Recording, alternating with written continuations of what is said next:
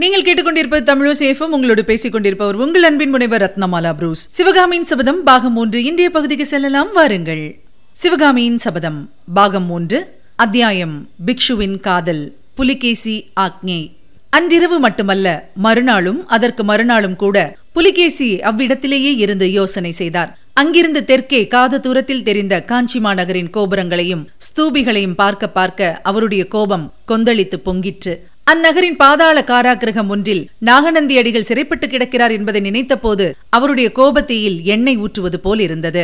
மகேந்திர பல்லவன் பேரில் எப்படியாவது பழிவாங்க வேண்டும் என்னும் எண்ணம் நிமிஷத்துக்கு நிமிஷம் வளர்ந்து சீக்கிரத்தில் வானத்தையும் பூமியையும் அளாவி நின்றது.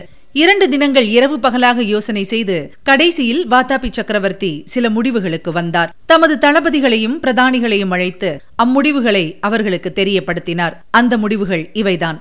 சக்கரவர்த்தியும் முக்கிய தளபதிகளும் சைன்யத்தின் பெரும் பகுதியுடன் வாத்தாப்பிக்கு உடனே புறப்பட வேண்டியது. சைன்யத்தின் நல்ல தேகக்கட்டு வாய்ந்த வீரர்களாக ஐம்பதினாயிரம் பேரை பின்னால் நிறுத்த வேண்டியது. அவர்கள் தனித்தனி கூட்டமாக பிரிந்து காஞ்சி நகரை சுற்றிலும் நாலு காத தூரம் வரை உள்ள கிராமங்கள் பட்டணங்களை எல்லாம் சூறையாடி கொளுத்தி அழித்து விட வேண்டியது. அந்தந்த கிராமங்களில் உள்ள யவன ஸ்திரீகளை எல்லாம் சிறைப்பிடித்துக் கொண்டு வாலிபர்களை எல்லாம் கொன்று வயதானவர்களை எல்லாம் அங்ககீனம் செய்து இன்னும் என்னென்ன விதமாகவெல்லாம் பழிவாங்கலாமோ அவ்விதமெல்லாம் செய்ய வேண்டியது. முக்கியமாக சிற்பங்கள் சிற்ப மண்டபங்கள் முதலியவற்றை கண்ட கண்ட இடங்களிலெல்லாம் இடித்து தள்ள வேண்டியது. சிற்பிகளைக் கண்டால் ஒரு காலும் ஒரு கையும் வெட்டி போட்டு விட வேண்டியது.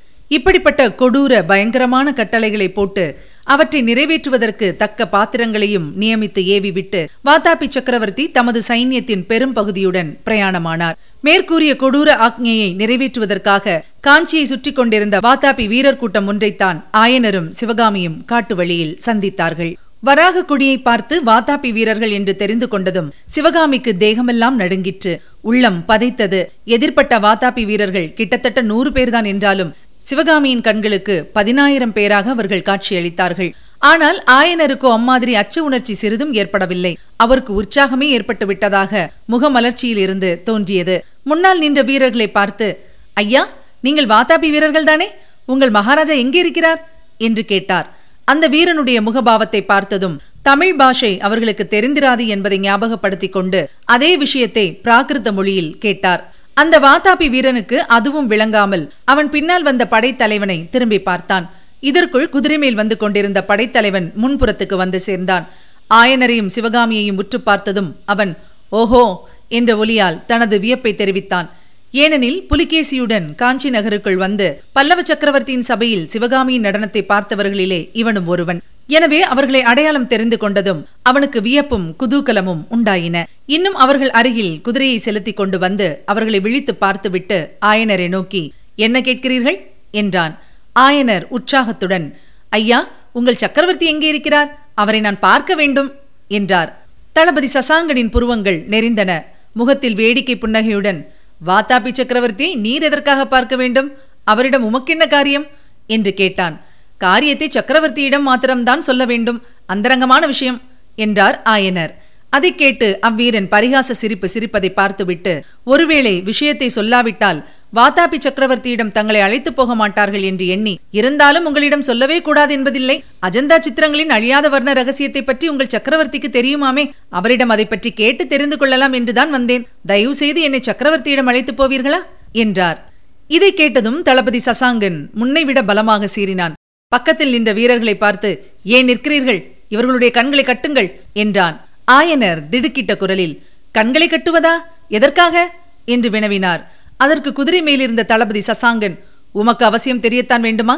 அப்படியானால் சொல்லுகிறேன் இந்த பல்லவ நாட்டில் உள்ள யவ்வன ஸ்திரீகளை எல்லாம் சிறைப்பிடித்துக் கொண்டு வரும்படி வாதாபி சக்கரவர்த்தி கட்டளையிட்டிருக்கிறார். அத்தோடு இந்த ராஜ்யத்தில் உள்ள சிற்பிகளை எல்லாம் ஒரு காலையும் ஒரு கையையும் வெட்டி போடும்படி ஆக்ஞாபித்திருக்கிறார். சாதாரண சிற்பிகளுக்கு இந்த ஆக்ஞை நீரோ சிற்பிகளுக்கெல்லாம் குருவான மகா சிற்பி ஆகையால் உம்முடைய இரண்டு கால்களையும் இரண்டு கைகளையும் துண்டித்து விடப் போகிறேன். அதை இந்த பெண் பார்க்க வேண்டாம் என்றுதான் கண்ணை கட்ட சொன்னேன் என்றான். அம்பினால் அடிபட்ட குயிலின் கடைசி மரண குரலைப் போல வேதனை ததும்பிய ஒரு குரல் கீச் என்று கேட்டது. சிவகாமி தரையில் விழுந்து உயிரற்ற சவம் போல கிடந்தாள். சிவகாமிக்கு மறுபடியும் தன்னுணர்வு வந்தபோது தன் தலை இன்னும் சுழன்று கொண்டிருப்பதையும் தன் கால்கள் நடந்து கொண்டிருப்பதையும் இரு பக்கத்திலும் இருவர் தன் கைகளை கெட்டியாக பிடித்துக்கொண்டு நடத்தி வருவதையும் கண்டாள். சிறிது சிறிதாக அவளுக்கு பிரக்ஞை வந்து சற்று முன் நடந்த சம்பவங்களும் நினைவுக்கு வந்தன. பக்கத்தில் தன் தந்தை இல்லை என்பதை உணர்ந்தபோது அவளுடைய வாழ்நாளில் இதுவரை அனுபவித்திராத இதய வேதனை உண்டாயிற்று. பிரம்மை பிடித்த நிலையில் பக்கத்தில் நின்ற வீரர்களால் உந்தப்பட்டு இன்னும் சில அடி தூரம் நடந்து சென்றபோது அருகில் அடர்ந்த காட்டுக்குள் இருந்து திடீரென்று ஓர் உருவம் வெளிப்பட்டதைக் கண்டாள். பார்த்த கணத்திலேயே அந்த உருவம் நாகநந்தி அடிகளின் உருவம்தான் என்பதும் தெரிந்துவிட்டது. உடனே ஆவேசம் வந்தவள் போல தன்னை பற்றியிருந்த வீரர்களின் கைகளில் இருந்து கொண்டு விடுபட்டு நாகநந்தி அடிகளின் முன்னால் சிவகாமி பாய்ந்து சென்றாள். அவருடைய காலடியில் விழுந்து நமஸ்கரித்து சுவாமி தாங்கள்தான் கதி காப்பாற்ற வேண்டும் என்று கதறினாள். இனி கேட்கலாம் அடுத்த பகுதி. அபயப்பிரதானம். சிவகாமி மெய்யாகவே நீதானா? அல்லது என் கண்கள் என்னை ஏமாற்றுகின்றனவா? என்று நாகநந்தி அடிகள் போலி அவநம்பிக்கையுடன் கேட்டார். அடிகளே நான் தான் அனாதை சிவகாமிதான். இந்த ஏழை சிற்பியின் மகளை காப்பாற்றுங்கள் சுவாமி. அப்படி சொல்லாதே அம்மா. நீயா அனாதை? நீயா ஏழை? பல்லவ ராஜ்யத்தின் குமார சக்கரவர்த்தி மாமல்ல பிரபுவின் காதலுக்குரிய பாக்கியசாலி அல்லவா நீ? மண்டலாதிபதியான மகேந்திர பல்லவரின் மருமகளாகப் போகிறவள் அல்லவா? சுவாமி என்மேல் பழி தீர்த்து கொள்ள இது சமயமல்ல. தங்களை ரொம்பவும் வேண்டிக் கொள்கிறேன். காப்பாற்ற வேண்டும். என்று சிவகாமி அலறினாள். பெண்ணே காவி துணி தரித்த ஏழை பரதேசி நான். என்னால் உன்னை எப்படி காப்பாற்ற முடியும்? தங்களால் முடியும் சுவாமி. தங்களால் முடியும். தாங்கள் மனது வைத்தால் கட்டாயம் காப்பாற்ற முடியும். இவர்களிடம் நீ எப்படி சிக்கிக் கொண்டாய்? கோட்டைக்குள்ளிருந்து ஏன் வெளியே வந்தாய்? எப்படி வந்தாய்? அதையெல்லாம் இப்போது கேட்க வேண்டாம் சுவாமி. மூடத்தனத்தினால் வெளியே வந்தேன். என் அருமை தந்தைக்கு நானே யமனாக ஆனேன். நான் எக்கேடாவது கெட்டுப் போகிறேன் என் தந்தையை காப்பாற்றுங்கள். உன் தந்தை எங்கே அம்மா? அவருக்கு என்ன ஆபத்து வந்திருக்கிறது? என்றார் பிக்ஷு. ஐயோ இவர்களை கேளுங்கள். அப்பா எங்கே என்று இவர்களை கேளுங்கள். சற்று முன்னால் ஏதோ பயங்கரமான வார்த்தை என் காதில் விழுந்தது. அதோ அந்த குதிரை மேல் இருப்பவர் சொன்னார்.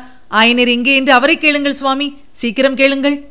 இப்படி சிவகாமி சொல்லிக் கொண்டிருந்த போதே சற்று பின்னால் குதிரை மேல் வீற்றிருந்தபடி மேற்கூறிய காட்சியை கவனித்துக் கொண்டிருந்த தளபதி சசாங்கன் குதிரையை செலுத்திக் கொண்டு அவர்கள் அருகில் வந்து சேர்ந்தான். புத்தம் சரணம் கச்சாமி என்று நாகநந்தியை பார்த்து பரிகாச குரலில் கூறி வணங்கினான். வாத்தாபி சக்கரவர்த்தியிடம் நாகநந்தி பிக்ஷுவுக்கு இருந்த செல்வாக்கை குறித்து பொறாமை கொண்டவர்களில் தளபதி சசாங்கனும் ஒருவன் புத்தம் சரணம் கச்சாமி என்று நாகநந்தியும் கடுகெடுத்த குரலில் கூறினார். ஆ நாகநந்தி பிக்ஷுவே திடீரென்று இங்கே எப்படி முளைத்தீர்? நாகம் இத்தனை நாளும் எந்த வழியில் ஒளிந்து கொண்டிருந்தது? இப்போது ஏன் வெளியில் தலையை நீட்டுகிறது? என்று தளபதி சசாங்கன் கேட்டான். கேட்டவர்கள் நடுங்கும்படியான நாகப்பாம்பின் சீரல் சத்தம் அப்போது திடீரென்று கேட்டது. அதே சமயத்தில் பாம்பு பாம்பு என்று ஒரு கூக்குரல். அதை கேட்டு அங்கே கூடியிருந்த வீரர்கள் சிதறி ஓடினார்கள். நாகப்பாம்பு ஒன்று சரசரவென்று சப்தத்துடன் தளபதி சசாங்கன் ஏறியிருந்த குதிரையின் கால் மீதேறி ஊர்ந்து அப்பால் இருந்த புதருக்குள் விரைந்து சென்று மறைந்தது. தளபதி ஜாகிரதை. சாதாரணமாய் நாகப்பாம்பு கடிக்காது. ஆனால் கடித்துவிட்டால் அதன் விஷம் ரொம்ப பொல்லாதது என்றார் பிக்ஷு. சசாங்கன் பல்லை கடித்துக்கொண்டு பிக்ஷு இந்த அருமையான உண்மையை சொன்னதற்காக மிகவும் வந்தனம். எனக்கு அலுவல் அதிகம் இருக்கிறது. தங்களுடன் பேசிக் கொண்டிருக்க இப்போது நேரமில்லை. மன்னிக்க வேண்டும். அடே இந்த பெண்ணை பிடித்து கட்டுங்கள். என்று சற்று விலகிப் போய் நின்ற வீரர்களை பார்த்து சசாங்கன் சொன்னான். அதை கேட்ட வீரர்கள் சிவகாமியை நெருங்கி வந்தார்கள். தளபதி தென்னாட்டின் புகழ்பெற்ற நடன கலைவாணியை சிறைப்பிடித்தது உம்முடைய அதிர்ஷ்டம்தான். இந்த விசேஷ சம்பவத்தை சக்கரவர்த்தியிடம் நான் கூடிய சீக்கிரம் தெரியப்படுத்துகிறேன். ஓஹோ! அப்படியானால் பிக்ஷுவும் வாதாபியை நோக்கித்தான் பிரயாணம் கிளம்பியிருப்பது போல் தெரிகிறது. ஆம் சசாங்கரே. ஆனால் சக்கரவர்த்தியிடம் இந்த விசேஷ செய்தியை தெரிவிப்பதற்கு வாதாபி வரையில் நான் போக வேண்டியதில்லை. சற்று முன்னால் இந்த காட்டில் இன்னொரு புறத்தில் சக்கரவர்த்தியை பார்த்தேன். பொய் பொய்! வாதாபி சக்கரவர்த்தி இதற்குள் வடபெண்ணை நதியை அடைந்திருப்பார். பொய்யும் மெய்யும் விரைவிலே தெரியும் தளபதி. ஆனால் ஒரு விஷயத்தை ஞாபகம் வைத்துக் கொள்ளும். புலி தனக்கு இரையாக கொள்ள எண்ணிய மானின் மீது பூனை கண்ணை போட்டால் விபரீதம் விளையும். ஞாபகம் இருக்கட்டும். என்று நாகநந்தி கம்பீரமான குரலில் கூறியபோது தளபதி சசாங்கன் வாயிலிருந்து ம் ம் என்று உருமல் ஒலியைத் தவிர வேறெதுவும் வரவில்லை. பின்னர் நாகநந்தி சிவகாமியை பார்த்து பெண்ணே நான் சொல்வதை கவனமாக கேள். அதன்படி நடந்து கொண்டால் உனக்கு ஒரு அபாயமும் நேராது. இவர்களுடன் தடை சொல்லாமல் போ. நீ நடனக்கலை பயின்றவளாதலால் உன் கால்களில் வேண்டிய பலம் இருக்கும். நடப்பதற்கு நீ அஞ்சமாட்டாய் அல்லவா என்றார். இதுவரை சசாங்கனுக்கும் நாகநந்திக்கும் நடந்த சம்பாஷணையை கவனித்த வண்ணம் கற்சிலை போல் அசைவற்று நின்ற சிவகாமி சட்டென்று உணர்வு வர பெற்றவளாய். சுவாமி என்னை பற்றி எனக்கு ஒரு கவலையும் இல்லை. இந்த பாவியினால் தங்கள் சிநேகிதர் ஆயனர் பெரும் அபாயத்துக்கு உள்ளாகிவிட்டார். ஐயோ அவரை காப்பாற்றுங்கள் என்று கதறினாள். உடனே நாகநந்தி பிக்ஷு தளபதி இந்த பெண்ணின் தந்தை எங்கே? என்று கேட்க சசாங்கன் ஒரு கோர சிரிப்பு சிரித்த வண்ணம். ஆஹா உங்களுக்கு அது தெரிய வேண்டுமா? சொல்கிறேன். பல்லவ நாட்டிலுள்ள சிற்பிகளையெல்லாம் ஒரு காலையும் ஒரு கையையும் வெட்டி போடும்படி சக்கரவர்த்தியின் கட்டளை. இவளுடைய தந்தை பெரிய மகா சிற்பி அல்லவா? அதற்காக அவருக்கு மரியாதை செய்யும் பொருட்டு இரண்டு கையையும் இரண்டு காலையும் வெட்டி போட சொல்லியிருக்கிறேன். அதோ தெரியும் அந்த பாறை மேல் கொண்டு போய். சுற்றுப்பக்கமெல்லாம் தெரியும்படியாக காலையும் கையையும் வெட்டி கீழே உருட்டிவிட சொல்லியிருக்கிறேன். காஞ்சிக்கோட்டை மதிலில் இருந்து பார்ப்பவர்களுக்கு தெரிய வேண்டும் என்றுதான் பாறை உச்சிக்கு கொண்டு போக சொன்னேன் என்றான் சசாங்கன். இவ்விதம் சொல்லிவிட்டு மீண்டும் அவன் பயங்கரமாக சிரித்தான். சசாங்கன் பேசுகிற வரையில் அவனுடைய முகத்தையே உற்று பார்த்து கொண்டிருந்த சிவகாமி அவன் பேசி முடித்ததும் விவரிக்க முடியாத பயங்கரமும் வேதனையும் நிறைந்த கண்களினால் நாகநந்தியை பார்த்து அடிகளே! என்று கதறினாள். அப்போது நாகநந்தி பெண்ணே என் வார்த்தையில் நம்பிக்கைவை உன் தந்தையை நான் காப்பாற்றுகிறேன். மன நிம்மதியுடன் நீ இவர்களோடு போ என்றார்.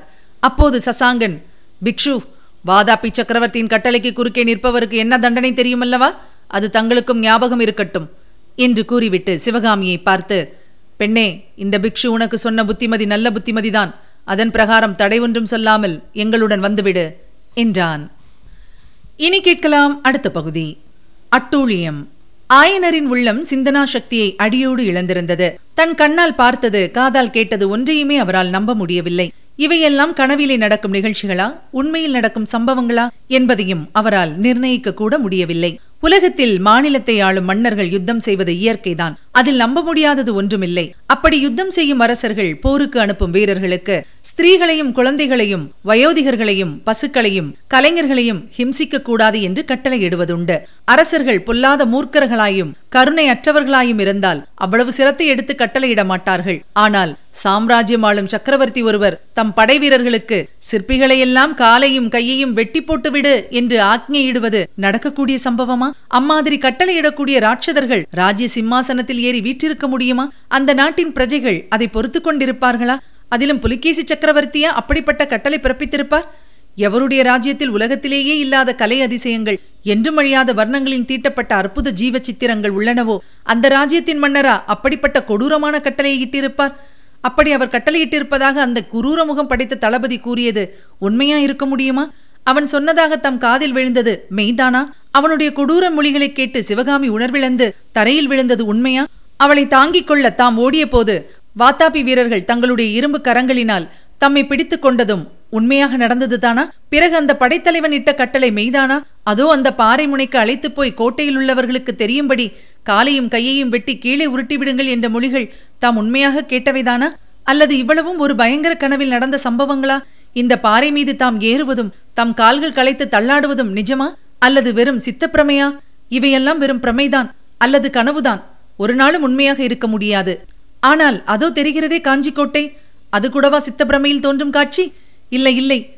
காஞ்சிக்கோட்டை உண்மைதான். தம்மை பாறை முனையில் கொண்டு வந்து நிறுத்தியிருப்பதும் உண்மைதான். இதோ இந்த ராட்சதர்கள் தம் கைகளை பிடித்துக் கொண்டிருப்பதும் கைகளை வெட்டுவதற்காக கத்தியை ஓங்குவதும் நிச்சயமாக நடக்கும் சம்பவங்கள்தான். ஆ சிவகாமி என் அருமை மகளே இந்த பாவி உன்னை என்ன கதிக்கு உள்ளாக்கி விட்டேன்? என் அஜந்தா வர்ண பைத்தியத்துக்கு உன்னை பலி கொடுத்து விட்டேனே. ஐயோ என் மகளே மகளே. வீரர்களில் ஒருவன் கத்தியை ஓங்கிய போது ஆயனர் தம் கண்களை இறுக மூடிக்கொண்டார். ஆனால் ஓங்கிய கத்தி அவர் எதிர்பார்த்தபடி அடுத்த கணம் அவருடைய கையை வெட்டவில்லை. நிறுத்து என்று அதிகார குரலில் ஓர் ஒலி கேட்டது. ஆயனர் கண்ணை திறந்து பார்த்தபோது ஆஹா இதென்ன? புலிகேசி சக்கரவர்த்தி அல்லவா இவர்? இங்கு எப்படி வந்து சேர்ந்தார்? சக்கரவர்த்தியை பார்த்த வியப்பினால் ஆயனரையும் பிடித்துக் கொண்டிருந்த வீரர்கள் திடீரென்று கைப்பிடியை விட்டார்கள். பக்கத்தில் இருந்த பள்ளத்தில் ஆயனருடைய கால் நழுவிற்று. கீழே பூமி வரையில் சென்று எட்டிய அந்த மலைச்சரிவில் ஆயனர் உருண்டு உருண்டு போய்க் கொண்டிருந்தார். சிறிது நேரத்துக்கெல்லாம் தன் உணர்வை இழந்தார். ஆயனருக்கு சுய உணர்வு வந்தபோது அருகில் ஏதோ பெரும் கலவரம் நடப்பதாக தோன்றியது. பல மனிதர்களின் கூச்சலும் கற்கள் மோதும் சத்தமும் கேட்டன. முன்னம் கேட்ட அதே அதிகார குரலில் நிறுத்து என்ற கட்டளை எழுந்தது. ஆயனர் கண்களை திறந்து பார்த்தார். அரண்ய மத்தியில் இருந்த தமது பழைய சிற்ப கிரகத்துக்குள் தாம் இருப்பதை கண்டார். சுற்றுமுற்றும் பார்த்தார். வாதாபி சக்கரவர்த்தி கம்பீரமாய் நின்று கையினால் வெளியே பொங்கல் என்று சமிக்ஞை செய்ய மூர்க்க வாதாபி வீரர்கள் கும்பலாக வாசற்பக்கம் போய்க் கொண்டிருப்பதை பார்த்தார். வீட்டுக்குள்ளே தாம் அரும்பாடுபட்டு சமைத்த அற்புத சிலைகள் அழகிய நடன வடிவங்கள் தாறுமாறாய் ஒன்றோடொன்று மோதப்பட்டு அங்ககீனம் அடைந்து கிடப்பதை கண்டார். அப்போது அவருடைய உடம்பின் மேல் யாரோ ஈயத்தை காய்ச்சி ஊற்றுவது போல் இருந்தது. பழுதடைந்த சிலைகளை அருகில் போய் பார்க்கலாம் என்று எழுந்தார். அவருடைய வலது காலில் ஒரு பயங்கரமான வேதனை உண்டாயிற்று. எழுந்திருக்க முடியவில்லை. தமது வலது கால் எலும்பு முறிந்து போய்விட்டது என்பது அப்போதுதான் ஆயனருக்கு தெரிந்தது. அச்சமயம் பின்கட்டிலிருந்து ஆயனருடைய சகோதரி உடல் நடுங்க கண்களில் நீர் பெருக ஓடி வந்து ஆயனர் அருகில் விழுந்தாள். பாவம் சற்று முன்னால் அந்த சிற்ப கிரகத்தில் வாத்தாபி வீரர்கள் செய்த அட்டகாசங்களை பார்த்து அவள் சொல்ல முடியாத பீதிக்கு ஆளாகியிருந்தாள் எல்லா வீரர்களும் வெளியே போன பிறகு வாத்தாபி சக்கரவர்த்தி சாந்தமாக நடந்து ஆயனர் கிடந்த இடத்துக்கு அருகில் வந்தார். ஆயனர் பிரபு தங்களுடைய வீரர்கள் இம்மாதிரி அட்டூழியங்களை செய்யலாமா? என்று கதறினார். இதுவரை நீங்கள் கேட்டது சிவகாமியின் சபதம் பாகம் மூன்று வழங்கியவர் உங்கள் அன்பின் முனைவர் ரத்னமாலா புரூஸ். சிவகாமியின் சபதம் என்ற எமது இந்த ஒலிப்புத்தக முயற்சிக்கு நீங்கள் அளித்து வரும் அன்பிற்கும் ஆதரவுக்கும் மிக்க நன்றியை தெரிவித்துக் கொள்கிறோம். தொடர்ந்து கேளுங்கள் நண்பர்களிடமும் பகிருங்கள். மறவாமல் சப்ஸ்கிரைப் செய்ய சொல்லுங்கள். அவர்களும் தேன் தமிழ் சுவையை பருகட்டும். மீண்டும் அடுத்த பகுதியில் சந்திக்கலாம். இணைந்திருங்கள் மகிழ்ந்திருங்கள்.